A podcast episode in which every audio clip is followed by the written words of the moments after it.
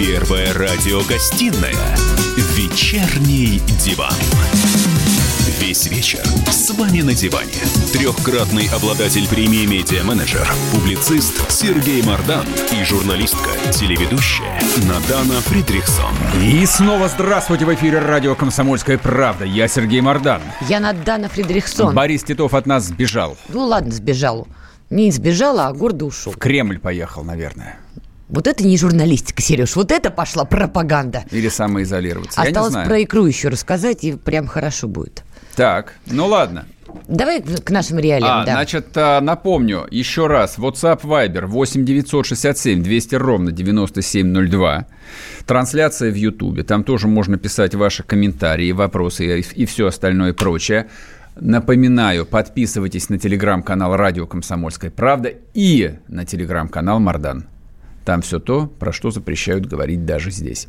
Но кому точно нельзя запретить ничего говорить, это Александр Лукашенко. Так вот, президент Беларуси прокомментировал закрытие границы России и заявил, что, в общем-то, у него это вызывля- вызывает, мягко говоря, удивление, потому что, по его мнению, в Беларуси ситуация с коронавирусом куда спокойнее, чем у нас. Это удивительно вообще. Александр Григорьевич удивлен. Потому что, согласно статистике, насколько я помню, в Беларуси, но они об этом объявили то ли вчера вечером, то ли сегодня в середине дня, тоже там порядка 40 инфицированных людей. Ну, хорошо, как бы в России там 69... 93. 90... Большая В разница. два раза. А у нас 150 миллионов человек почти живет. А О, в Беларуси 140, сколько? если быть Хорошо, точнее, 140, округляя в 100, минус. 145. В Беларуси сколько? 5 или 7? Давай послушаем, что конкретно сказал Александр Григорьевич, и продолжим. К сожалению, все эти телодвижения в направлении коронавируса очень резко отразились на экономике. Ну, дошло до того, вот я получил информацию вчера, сегодня она уже официально появилась, что наша родная Россия, подчеркиваю, закрыла, закрыла границы с Беларусью. А Россия вся полыхает от коронавируса. Ну, как вчера сказал премьер-министр нашему премьер-министру, там ситуация очень серьезная. Так кто должен от кого закрываться? Вопрос риторический. Обида, правда, чувствуется, но сразу не отходя от кассы, пресс-секретарь президента России Дмитрий Песков ответил президенту Беларуси. Давайте послушаем. Страна, естественно, суверенно принимать те меры, которые считает необходимым для противодействия распространению коронавируса и для защиты здоровья граждан своей страны. Россия принимает те меры, которые считает необходимыми. Мы рассчитываем на понимание наших партнеров, тем более нашего ближайшего партнера и союзника Беларуси. Во время пандемии этого коронавируса мы рассчитываем на понимание, но, безусловно, все страны должны принимать активные меры по противодействию распространению этого заболевания. Ну, это такая дрессировка Лукашенко, что ли, что типа, если бы стал частью России, то и никто бы от тебя не отделился бы, что ли? Ну, я так понимаю. Не- Ну, а, а с другой стороны, ну как, ну, интеграция ж не сложилась Не, подожди, Сереж. некоторое время Ты назад. определись. Ты вот э, тоже веришь в эпидемию коронавируса. Это я вот не верю. Считаю, что коронавирус натягивают на глобус. Но ты же в это веришь. Тогда все действия вполне логичны. Нет, тогда логично было бы отделить э, Москву от всей остальной России, чтобы Москва не заражала всю остальную Россию вместе с Петербургом. Потому что в Смоленской области какой-нибудь, или, не знаю, там в Казани, коронавирус точно не будет. На там Дальнем нет, Востоке там нет есть. ни китайцев, ни москвичей. Хорошо. А больше там занести заразу некому. Дальний Восток. Вот он граничит с Так я, Китаем. я начал как бы идею с того, что если Беларусь, так сказать, интегрировалась бы по полной, то мы бы вот огораживались бы от проклятого Запада все вместе, включая и Беларусь. Но поскольку Александр Григорьевич сказал, что Белоруссия была, есть и будет независимой, ну, мил человек, тогда давай тренируйся сам. Но в этом тоже, с другой стороны, логика есть, потому что у Белоруссии вообще-то а, действует безвизовый въезд с несколькими десятками Вот, стран. То есть я, спасибо. я понимаю, что желающих особо там посетить Белоруссию там ни из Италии, ни из Испании нет, но с другой стороны, я предполагаю, что огромное количество белорусов работает, гастарбайтеры, и в Италии, и в Испании, так же, как работают украинцы. Но вот по словам Всего-навсего. Лукашенко, мир сошел с ума от коронавируса. Я лично с Александром Григорьевичем всецело согласна, потому что, повторюсь, не верю в те масштабы, про которые говорят. Но тут возникает очень важный и не риторический вопрос. Коль уж э, произошло вот это вот ограждение от Белоруссии. Как ты считаешь, а вот потом-то, когда коронавирус пройдет, эпидемия так называемая пройдет, дальше-то что? Мы просто восстанавливаем те отношения, которые у нас были с этой страной? Мы, как это, по теореме Пуанкаре возвращаемся в исходное состояние? Или что-то новое у нас начинается? Сейчас про теорему Пуанкаре ты ловко вернула, конечно. Теорема Пуанкаре о возвращении. Моя любимая, самая романтичная теория в мире. Ну, неважно. А, хорошо. Я просто для всех напомню, у них гуманитарное образование, она, скорее всего, на данный не понимает, о чем Прекрасно она говорит. Так, так же, как и я. Прекрасно а, понимаю. Нет, я думаю, что никакого возврата никуда не будет. Более того, а, здесь под вопрос попадает не только концепция интеграции, ну, возможной интеграции Белоруссии с Россией или воссоздание в каком-то виде, э, ну, некоторых частей Советского Союза. Вообще-то под большим вопросом а, да даже не под вопросом, мне кажется, идеологически уже мертва концепция Евросоюза. Угу. Потому что, ну, посмотри э, на то, что происходит последние полторы недели.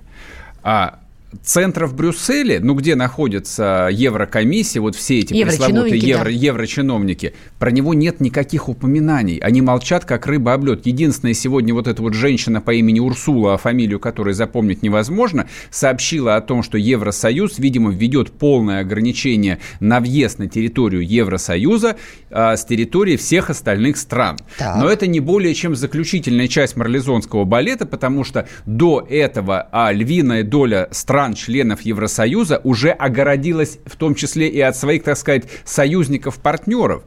То есть в Испанию въехать нельзя, в Италию въехать нельзя, в, в Австрию въехать нельзя. Да, Поляки да. границы закрыли, Норвегии границы закрыли. Все границы практически закрыли друг от друга. Что это как невозврат к национальным государствам? Я просто как рассуждаю здесь? Ну хорошо, допустим, даже, даже не так. Бог даст, все это рассосется, мы отделаемся малой кровью. А, предположим, вся эта эпидемия сойдет на нет, ну скажем там, к концу лета, и наследство нам останется, ну, всего лишь там глобальный экономический кризис, и мы все равно будем работать, и мы все равно будем работать за миску щей и кусок серого хлеба с отрубями, предположим. Но а сколько их там, 600 миллионов жителей э, нынешнего Евросоюза, они же ведь не забудут о том, что происходит сейчас. Итальянцы не забудут, которым никто Никто, кроме китайцев, не оказал помощь. Испанцы не забудут, что им никто не оказал помощь. Я тебе больше скажу, такими темпами Италия превратится в эту черную финансовую дыру Евросоюза, кое раньше была Греция. Это, это само И собой. еврочиновники скажут, ребят, а мы две финансовые черные дыры потянем, а три, а четыре, не, не, а я, я сейчас даже не про это, я говорю про то, что а, Евросоюз это прежде всего а единодушие действительно сотен миллионов людей. Сотни миллионов европейцы поддерживают эту концепцию, они исправно голосуют за Евросоюз на различных выборах, но через полгода они зададут вопрос, ребят, когда вот а, реально было плохо, хоть какие-то решения, которые регулировали нашу повседневную жизнь, решения, которые влияли на нашу повседневную жизнь, начиная там от того, как будут работать аптеки, какие предприятия будут делать не духи Шанель, а будут делать а, вот эти обеззараживающие гели. Uh-huh. Это а, там семья этих а, Берно, там, ну, владельцев ЛВХМ приняли решение. То есть все эти решения принимались правительствами национальных государств. Да может быть так оно и лучше, может быть оно лучше работает, надежнее как-то. То есть, ну, мы перестанем шарахаться через границы, там непонятно за каким бесом, но, по крайней мере, будем знать, что мы не подохнем от неизвестной болезни. Сегодня одна, через два года будет другая. Ну, я всем напомню, что Европа-то стала уже продвигать, скажем так, вот эти идеи про восстановление национальных границ уже несколько лет назад. Даже Мари Ле Пен во Франции, она, по сути, стояла именно на этих позициях. Чем это было спровоцировано? Глобальным миграционным кризисом. То есть в новейшее время, всякий раз, когда Евросоюз Союз сотрясают вот такие эпохальные события со знаком минус, в первую очередь на первый план выходит политики правого толка, который говорит, все, ребят, хватит, завязываем с этой самой интеграцией, никакой глобализации, давайте восстанавливать свои национальные границы, и мы сами будем принимать решения за свою страну, а не вот эти вот непонятные мифические еврочиновники, которые, по мнению многих политиков в разных странах Евросоюза, зачастую принимают несправедливые решения, если мы берем интересы отдельных участников вот этой а, еврозоны. Но вот Борис Титов, который у нас с тобой был, в первой части программы, он тоже говорил про то, что вот эта история с коронавирусом, по сути, хоронит а, проект глобализации. И то, что Соединенные Штаты сейчас а, отгораживаются от Европы, это такой явный сигнал. Он считает, что это плохо. Я считаю, что это следующий закономерный этап.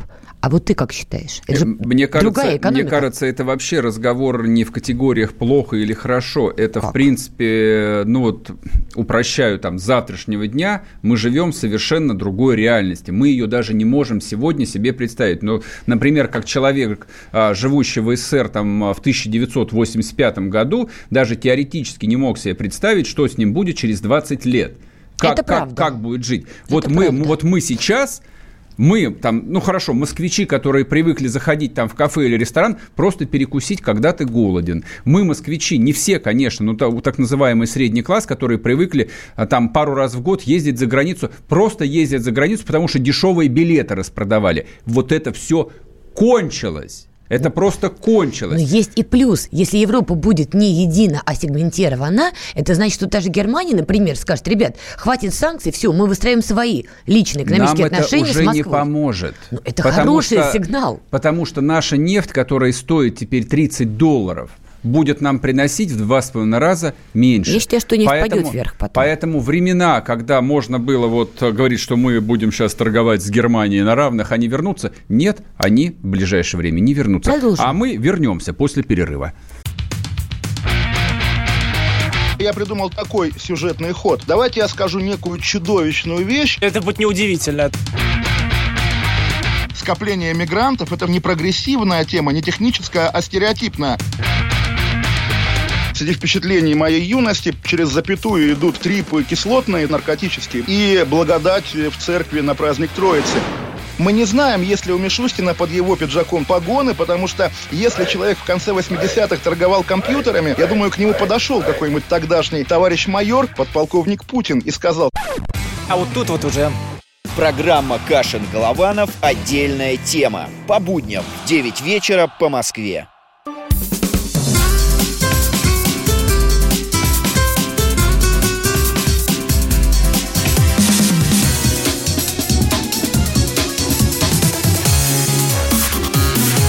Первая радиогостинная «Вечерний диван». И снова здравствуйте в эфире радио «Комсомольская правда». Я Сергей Мордан. Я Надана Фредериксон. Продолжаем разговаривать про то, что мир, к которому мы привыкли, он закончился. Вот, а какой наступил, пока что нет э, ни малейшего представления. Но ясно, что придется получать, наверное, теперь не пресловутую шенгенскую визу, а как в старые добрые времена. Куда едешь? А, в Бельгию? Ну, значит, идем получать бельгийскую визу. А потом куда? В Нидерланды? Ну, значит, пойдем получать нидерландскую визу. Ну, подожди, давай узнаем, узнаем, что там происходит на местности. А, с, нами на прямой, с нами на прямой связи Данил Иванов из Каталонии. Данил? Да, здравствуйте. Что происходит? Европейский Союз что, уже развалился, пока мы тут эфир вели? Слушайте, ну не знаю насчет того, развалился он или нет, но стремительно развиваются события. И вот последние новости, э, буквально мониторим, сидим дома, чем нам еще заниматься, мы на карантине. Ага. И последние известия это о том, что для неграждан ЕС э, закрывают границы Евросоюза. И что это для вас значит? на период карантина. Ну, для нас, так как мы находимся здесь, и мы здесь на постоянном месте жительства, то для нас это ничего не значит. Но это значит, что Э, те, кто хотел полететь к своим родственникам и не являются, не имеют вида на жительство, либо не являются гражданами Евросоюза, они этого сделать не смогут. Фиг вам, что называется. А еще такой ну вопрос. Ну, да. А люди, которые сидят на карантине, они, кстати, вот если они при этом были работающими людьми, им какие-то деньги выплачивают или они бесплатно на карантине? А, здесь, смотрите, здесь по-разному зависит от фирмы. А, в основном, здесь так как много очень, по крайней мере, в Каталонии сезонного бизнеса, ну, то есть летнего, ориентированного на туристический поток. А, здесь, э, ну и вообще, в принципе, по закону Испании, фирма может приостановить свою деятельность по разным причинам. Коронавирус, в том числе по выпущенному э, премьером сейчас декрету является таковой причиной, и все фирмы, которые не могут перевести, то есть им рекомендовано перевести работников на удаленный режим работы, и те, кто не могут этого сделать, они вынуждены приостановить свою деятельность, и тогда 80% дохода якобы должно выплачивать государство. Ну, это на самом деле колоссальный удар. Да. По, по экономике Испании, и я не знаю, мы не знаем пока, как это будет реализовано. Э, нам повезло, что мы имеем, можем удаленно работать, потому что мы работаем в турфирме. с женой, и у нас как бы сохраняется наша заработная плата. Так у вас Но... работы нет, за что вам платят? Э, работы нет. Мы работаем э, как бы в сфере SMM, и пока мы продолжаем работать. Как, ну, то есть все в подвешенном состоянии, никто не знает, что будет дальше и как это будет. Но должна фирма приостановить свою деятельность, по крайней мере, для того, чтобы мы пошли и попросили помощь государству. Кто больше всего несет убытков сегодня, например, в Каталонии? Это владельцы кафе, ресторанов, это владельцы турфирм. По кому больше всего это ударило? Конечно же, это по владельцам, ударило по владельцам гостиниц, всем, угу. все, все сферы понесли убытки, которые связаны с турпотоком. А, что касается и турфирмы в том числе, да, и владельцы какой-то недвижимости, и отелей, потому что отменяются все брони, угу. э, отменяются все брони на экскурсии, по крайней мере, вот по нашей турфирме можно сказать, что все до июня отменили. Отменяются все концерты и фестивали, э, которые здесь проводились, а их очень много здесь, так как туристический центр. Ну и внутри страны, конечно же, это бары и рестораны, потому что у испанцев э, культура не, э, ну, как бы питаться в э, вот этих вот э, в барах и ресторанах, собственно. Они дома едят очень мало. И вот Хорошо кризис... жили. Ну, Привыкайте на, на, по-другому. Научиться, ничего страшного, какие проблемы -то? Кризис продуктовый, который сложился вот сейчас в магазинах, по крайней мере, в нашем городе. Ну и говорят, что и по всей Испании тоже мы все общаемся, нашим сообществом. Э, не хватает основных продуктов просто потому, что испанцы не привыкли дома много продуктов держать, и угу. они э, подверглись этой панике и побежали в магазин срочно скупать, потому что есть-то им негде, они привыкли это делать в ресторанах. Ясно, Данил, держитесь. Если что, Родина вас примет обратно. Будем да, рады. мы в курсе. Спасибо. Вот такие у нас дела обстоят в Евросоюзе. Давайте сейчас еще поговорим тоже с э, очень умным человеком. Мы сейчас в этому как раз звоним Андрею Манойло, профессор факультета политологии МГУ, доктор политических наук. И, наконец-то, обсудим с ним самый животрепещущий вопрос. Я просто помню, это старый уже мемчик «Загнивающий Запад», да, что вот Запад развалится. Значит, все уже одной ногой в могиле. Как мне рассказывали, об этом активно говорили там условно 80-е годы, об этом периодически говорили в 90-е годы. В общем, до моего поколения дошел этот мем про некий загнивающий Запад. И вот сейчас как бы не получилось, что этот мем наконец-то становится реальностью. Уж не знаю, на радость кому-то или на горе кому-то. Но вот сейчас мы Андрею дозваниваемся. Я думаю, что здесь только речь не о том, что он загнивает а Запад, ну, собственно, мы часть Запада вообще-то. Вот ну, имелся в виду политический малень, Запад. Маленькая, да, и, политич, и политически мы тоже Запад. Мы по мы другую сторону баррикад. Какую? Это ну, все, с кем мы, мы? Мы, мы сами с собой пока. А, ну окей, хорошо. Сами с собой. Андрей, здравствуйте. Добрый. Здрасте. По вашим ощущениям, профессиональным наблюдениям, Европейский Союз что, как, разваливается, не разваливается, переживет он коронавирус? Да переживет он, конечно, коронавирус и еще с десяток инфекций. Почему? Коронавирус э, э, загнется через несколько месяцев, потому что он нестабилен. Вот. Сам вирус мутирует в сторону обыкновенного гриппа. Так. Вот. А за, за это время он не успеет э, перебить весь все население Евросоюза. А жить-то они как будут? Вот они сейчас на карантине сидят, производственные цепочки встали, все встало. Как они жить-то будут на руинах экономических? Ну, во-первых, э, э, на карантине, к счастью, сидит, не весь Евросоюз, а его ничтожная часть. Вот. Но мы сочувствуем, и Испания, ну, и Италия, Италии. Испания. Там, Этого даже, мало? Там даже танки ездят. А, а, Какие вот. танки? Ну, это, ну, танки там ездят. Ну, там броневики, карабинеры. А. В, север, в Северной Италии это как раз. Все, mm-hmm. поняла. Вот, легкие танки против коронавируса. А, но это тоже явление временное, и оно пройдет со временем. Правда, по экономике Италии это ударит, я думаю, нехило, потому что у них экономика слабенькая и с, огромными, с огромными долгами. Но в целом там Германия спокойно переживет. А мы спокойно переживем, Андрей. Мы тоже вот Европа, Сергей настаивает. Мы Европа, да, абсолютно точно. Мы не просто Европа, мы, сырь... мы, мы сырьевой придаток в рамках большой Европы. Вот так вот я подчеркнул бы все же. Ну, это, это сильно сказано. А что, разве не так? Э, лучше говорить о том, что мы интеллектуальные придав... Интеллектуальные, серьезно? Просто они, просто они абсолютно серьезно, просто они этим интеллектом не особо пользуются. Так вот, что касается нас, то мы имеем шанс спокойно все это пережить, если, если бы не массовый психоз, который насаждается вокруг этой эпидемии. Угу. Ну, а вот закрытие границ с братской, любимой Белоруссией, это что, это психоз или это разумный ход? конем? Я думаю, что это, раз, э, это разумный, э, даже не ход, а разумная мера. Разумный По психоз. простой причине.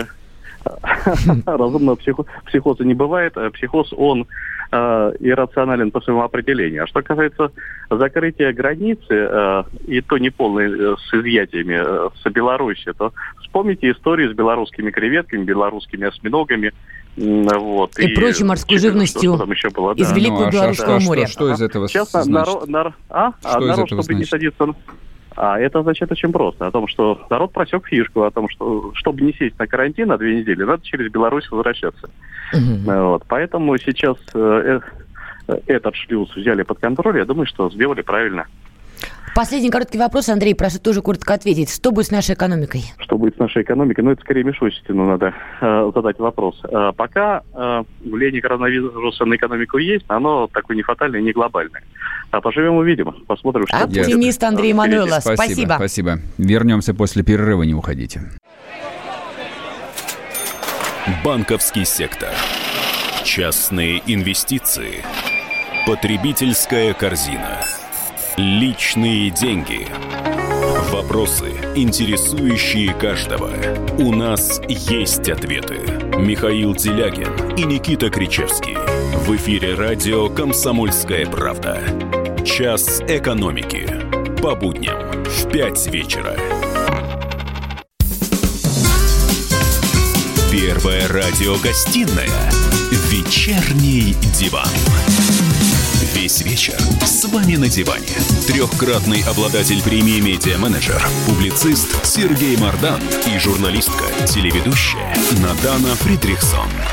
И снова здравствуйте. В эфире радио «Комсомольская правда». Я Сергей Мордан. Я Надана Фридрихсон. С Продолжаем. нами Александр Милкус, обозреватель отдела образования и науки «Комсомольской правды». Прежде чем мы начнем, я вам должен прочитать две восхитительные новости, вы их сейчас переварите коротко. Значит, э, Зеленский, это президент Украины, кто не знает, предложил э, запретить работу метро в Киеве. Резюме. Вот что значит дураков президентами выбирать, поэтому идти на выборы и голосовать за поправки в Конституцию. Ну и вторая новость, которая вот э, мое предыдущее заявление Слушай, а тонко. обну- обнуляет. Хорошо, обнуляет. подвелся. А Ротенберг получил звание Героя Труда. И вот как с этим жить, Что? я теперь не знаю. Ладно, Это не шутка? это не шутка. А Хотел бы уточнить, какой Ротенберг. А вам не все равно, какой? Ротенберг какой? Несколько. Старший, старший Ротенберг. Не дети пока. Детям, а, видимо, дали по ордену Ленина пока что.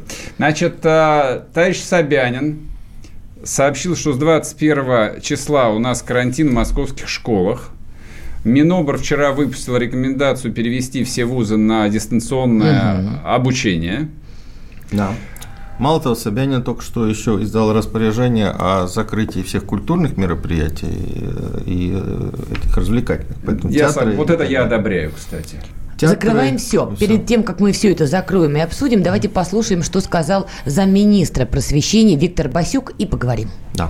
Это не приказ, это не всеобщая мобилизация. Мы сегодня просим регионы относиться к этому вопросу, исходя из тех особенностей санитарно-эпидемиологической ситуации, которая э, находится в каждом городе, в каждом поселении, в каждой школе. И если сегодня власти города, если сегодня руководство школы понимает, что есть какой-то риск, риск для здоровья детей, риск заражения, то у нас сегодня созданы все условия для того, чтобы учебный процесс проходил в дистанционном режиме, в формате, и мы просим регионы нас э, информировать о том, как это сегодня организовано. Это принимает школа, потому что у нас сегодня по закону образования школа в этом плане самостоятельно строит свой учебный график, но по согласованию с э, учредителем, и, конечно же, она информирует э, вышестоящие организации.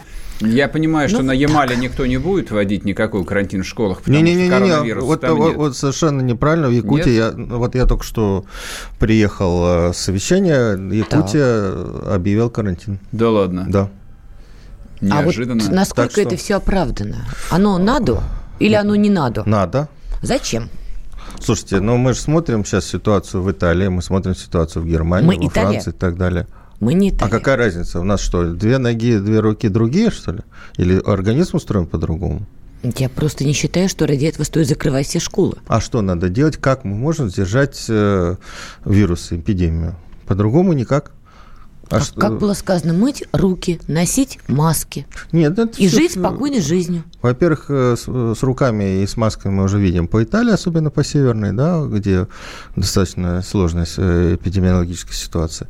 Поэтому, если есть возможность э, минимизировать риски, власти абсолютно правильно делают, что они это минимизируют.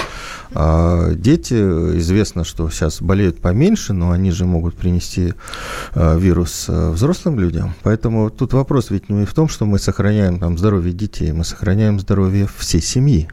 У меня вопрос, вот у меня вопрос вот какой. А, ну, когда два дня назад а, было объявлено о том, что дистанционное обучение нет, свободное посещение для школ. Да.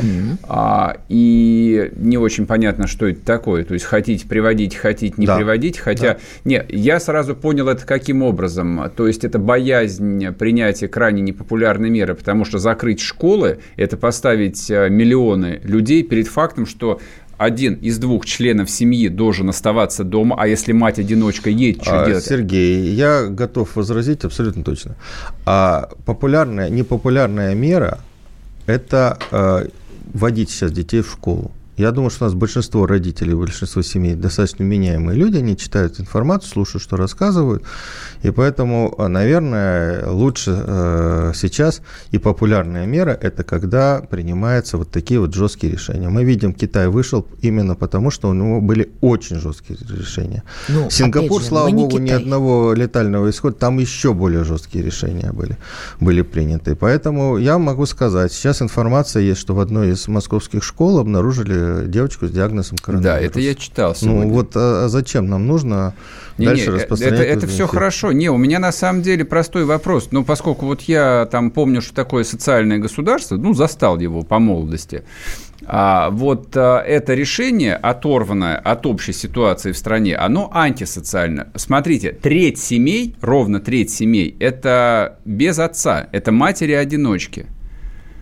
С кем, а, с кем оставить Сергей, ребенка, которому э, меньше 9 Сергей, лет? я бы вот не, не, не махал шашками, что это асоциальное решение.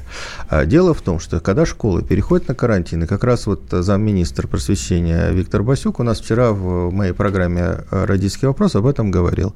Это не означает, что уходят на карантин учителя. Учителя остаются в школе, они ходят на работу. Если ребенка не с кем оставить, угу. вы можете привести ребенка в школу, с ним будут индивидуально заниматься все время работы школы, то есть там с 8 до там, 16 до 18. Тогда где карантин? Круто, все будут вести.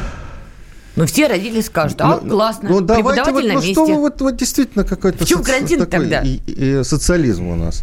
А карантин... что плохого в социализме-то? Нет, ну такой сразу все пойдут. Все не пойдут. Знаете, как говорила моя бывшая жена, все мужчины такие, все женщины такие. Нет, Поэтому достаточно, и бывшие, я поняла. Э, достаточно, вполне у нас разумные люди. Я думаю, что э, только в той ситуации, когда действительно критическая ситуация в семье, но мама, допустим, продавец, она не может э, пойти так она тоже должна быть она на карантине. Приведет. Подождите, если вы исходите из того, что все, мы будем как Италия, шеф все пропало, тогда всех на карантин. И маму на карантин, и ребенка на карантин, Нет, мама на... и бабушку Нет, на карантин, Надан, и кота на карантин. Надан, над... мама... И дружная семья дома. Мама не на карантине. Мама просто э, остается перед фактом, что ребенок, ее, допустим, ребенку там 7-8 лет, завтра останется дома. А ей нужно идти зарабатывать свои 30 тысяч. Никто не ей 30 тысяч ей платить не будет. Если мы поверим тому, что сейчас услышали, и мы на пороге того, чтобы стать Италией, мы тогда всех не на являемся, э, верим или не верим. Давайте мы уйдем от этого, мы цивилизованные люди люди. Так. Есть официальная информация. Я думаю, что власти и штаб, который у нас существует и в правительстве, и на уровне региона, и на уровне муниципалитетов, понимают и знают, что делать. А может, они просто пошли на поводу у оппозиции, которая Какой стала активно писать Я не знаю, в социальных сетях? Слушай, ну Надо дистанционку. Ну а что? Леша Навальный там пальцы стер в кровь, написывая в. Почему мы, ребят, вот детский сад, ну вот мне просто даже не интересно с вами находиться в студии, потому что что вдруг вдруг мы говорим про проблемы школы, про карантин, тут всплывает Леша Навальный. Ладно, Кто потому что это была его инициатива. Фиг с Лешей Навальным. Да Нет, это не его инициатива. А, закрыть Париж с сегодняшнего дня, да, это, это чья тоже инициатива? Его. Это Макрона? точно не его инициатива, Саш, у меня, у меня, но мы не Париж. Вот, вот у меня какой вопрос. А реализуема ли концепция дистанционного образования в России сегодня? Да, легко. Каким образом? Технически как это делать? Смотрите, значит, сейчас я вам скажу интересную вещь. Россия одна из самых продвинутых с точки зрения компьютерных технологий стран. Это объективно. На уровне высших учебных на заведений, уровне и ли? высших, и, и э, средних учебных заведений. Во-первых, угу. у нас практически в каждой школе есть интернет. Сейчас вот э, будет нацпроект образования, где будут просто увеличивать скорость, но интернет есть практически в каждой школе. Наши онлайн-платформы образования одни из самых мощных в мире. Это и российская электронная школа, которая создана там вот в Министерстве просвещения два mm года назад, где есть все уроки, школьные программы, видео, видео, задания и так далее. У нас есть несколько очень мощных частных онлайн-платформ, ну, интернет-урок, допустим, Учеру, Я класс, а, мобильное электронное образование и так далее. Все эти платформы сейчас открылись. Угу. Бесплатно на время карантина можно туда подключиться, делать домашние задания.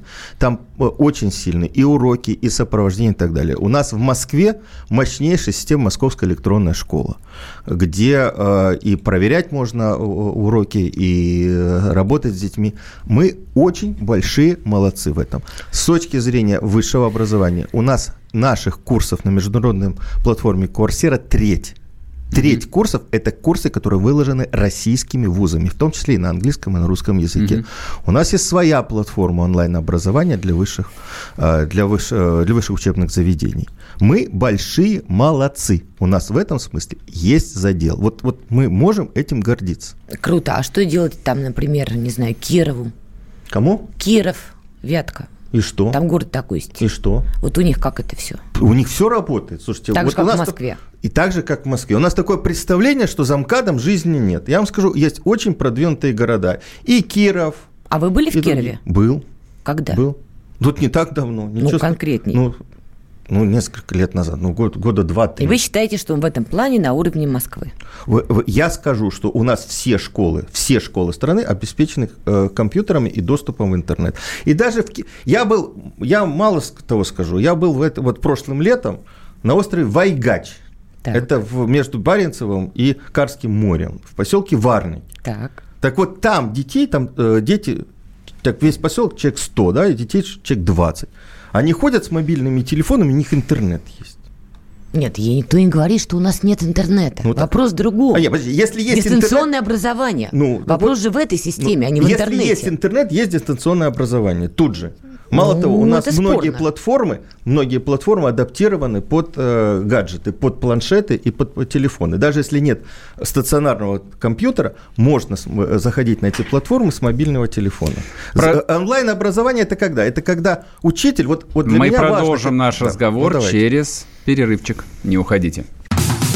Как дела, Россия? Ватсап-страна! Это то, что обсуждается и то, что волнует. Это ваши сообщения в прямом эфире, в том числе и голосовые. Каждый день с 12 до 15 часов с Михаилом Антоновым. Эфир открыт для всех. Включайтесь. Радио «Комсомольская правда». Радио про настоящее.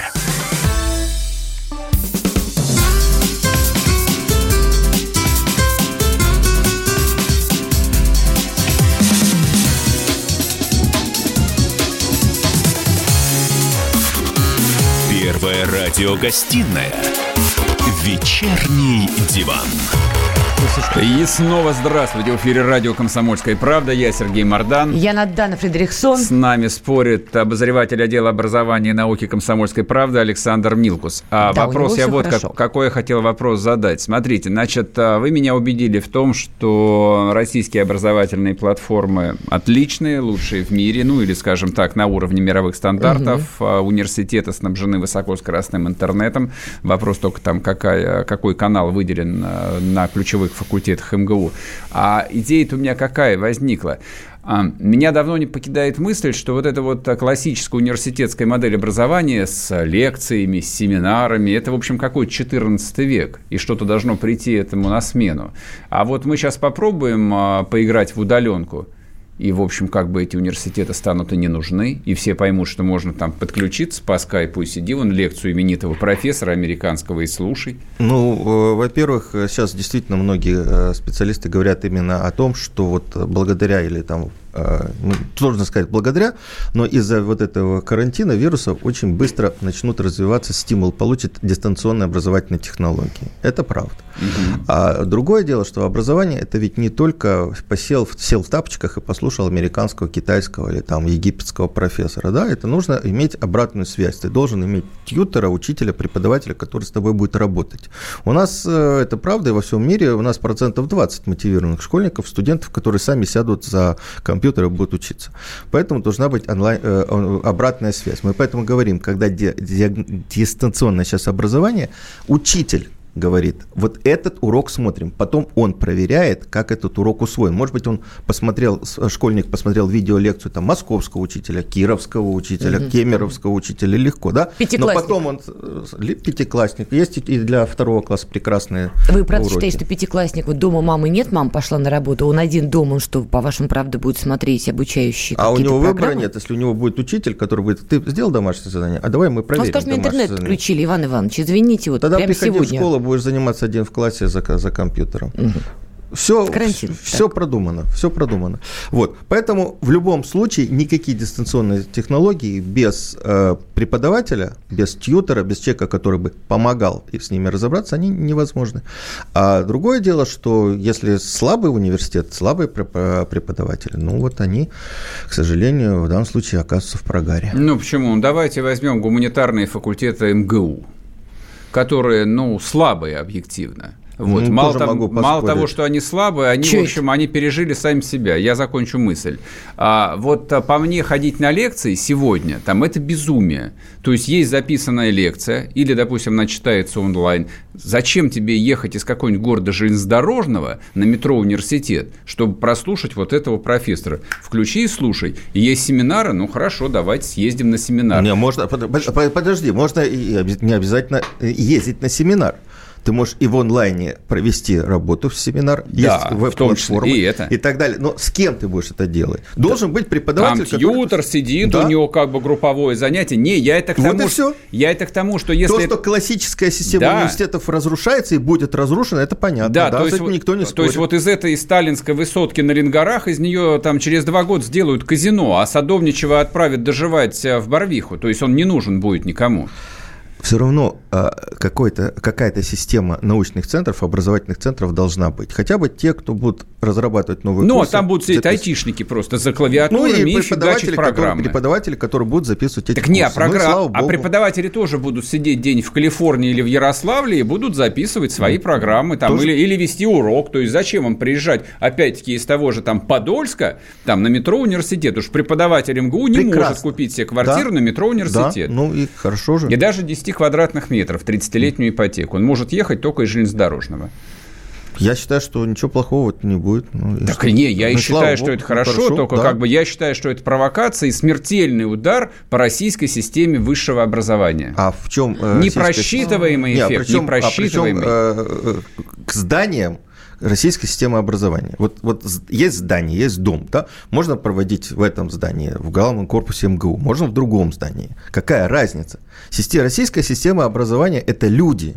Угу. Это замечательные преподаватели, потрясающие там доценты, которые у нас есть, интересные студенты. У нас потрясающие сейчас студенты. Я вот преподаю в высшей школе экономики. У нас замечательные студенты. Я и горжусь, что я с ними общаюсь.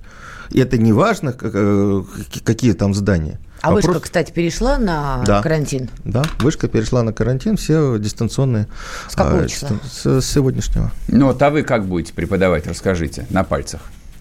Ну, мы обсудили, на какой платформе мы будем работать со студентами, будем списываться, завели чат в WhatsApp со студентами, будем общаться ну как, это, это скайп, это видео, какое-то общение? Нет, ну как? слушайте, но ну, есть разные платформы, ну, условно говоря, есть платформа Zoom, которая сейчас э, очень поднимается, но она западная.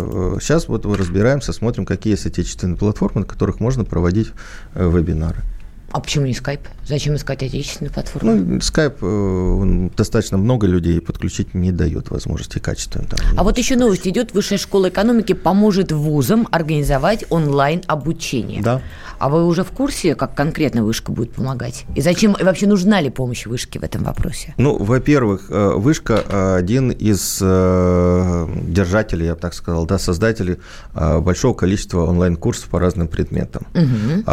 И вот эти курсы выложены выложены на Core как я уже говорил, в достаточно большом количестве. А, значит, составлять программы и организовывать технически правильно вот, э, занятия с студентами дистанционно Вышка помочь может, потому что у нас целая есть дирекция по онлайн-образованию и достаточно большой опыт. А, вообще у Вышки есть такая позиция. Одна минута у нас. Это помощь региональным вузам. Эта программа существует уже достаточно давно, поэтому я думаю, что... С 15 -го года, да, вот я тут читаю как да, раз. Да. Ну что, посмотрим. Я все равно считаю, что карантин был лишним, но Время рассудит. У вас есть время почитать книжки, посмотреть хорошее кино, пока вам не отключили интернет, да, и, в общем, посидеть э, с близкими как-нибудь. А, ну что, проанонсируй успех Тина Канделаки, да, что наши да, слушатели да, да, да, будут да. слышать. Не переключайтесь с радио «Комсомольская правда». Соответственно, есть редкая возможность послушать интервью со шнуром, который взяла Тина Канделаки. Мы же с вами прощаемся. Вернемся к вам завтра в да, 18.00. Ну и расскажем вам самые свежие новости, которые будут на тот день. Все, пока, счастливо. Счастливо. Иркутск. 91,5. Воронеж. 97,7. Краснодар. 91,0. Тюмень. 99,6. Анапа. 89,5. Владимир. 104,3. Барнаул. 106,8. Екатеринбург, 92,3. Санкт-Петербург, 92,0. Москва, 97,2. 97,2. Радио «Комсомольская правда». «Комсомольская правда». Слушает вся страна. Слушает вся страна.